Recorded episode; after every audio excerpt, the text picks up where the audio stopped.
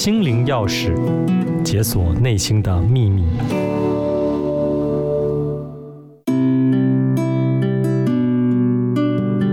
各位听众朋友好，我是翔宇身心诊所的心理师洪玲。那天的心理会谈时间呢，来了一位当事人，我就暂时称呼他为龙俊。那我第一眼看到龙俊的时候呢，他看起来非常的烦恼，于是我就问龙俊说：“他想跟我谈什么？”那他沉默了十五分钟，才慢慢开口。龙俊说：“他是个游览车司机，过去呢常常跟旅行社合作，专门接观光客的生意，做了十几年，收入也蛮不错的。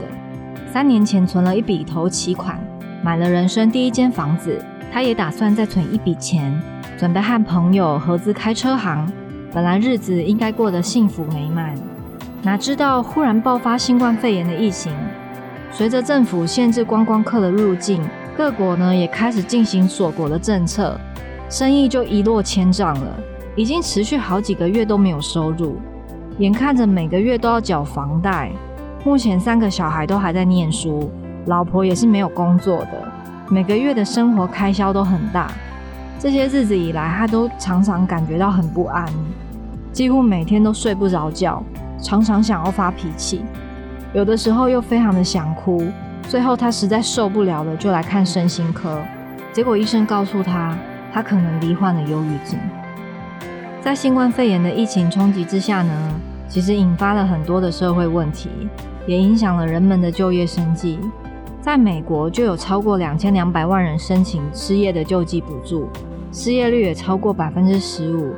那在欧洲呢，就有大概五千九百万人面临永久失业的风险。餐饮业、观光业、航空业都是重灾区。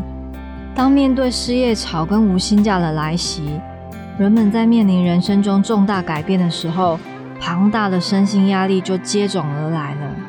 如果我们长时间处在这种压力的状态，我们就会非常容易产生无力感。绝望感跟挫折感，情绪呢就会常常的不稳定，各种身心状况也会接连的出现。严重的话，我们就会失去社交能力，甚至是出现想不开的念头。如果你正在面临这样的人生重大转折，请你一定要主动对外寻求帮助。在经济方面呢，你可以申请政府各项失业跟急难的补助。对于各项的贷款呢，你也可以询问银行是不是可以延迟缴纳贷款的空间。另外，你可以利用这个空档来提升自己的职场跟专业的能力。你也让自己尽量的去保有弹性，对于接受不同的工作和领域，保持一个开放的态度，不要把自己局限在一个过去经历或是某一个工作领域当中。如果你发现自己仍然时常感到很忧虑、很不安，情绪很暴躁，睡眠跟你的饮食也开始出现问题，请大方的寻求身心科或者是其他心理专业的协助，这可以帮助你更快的度过这波疫情的难关，避免造成更严重的身心伤害哦。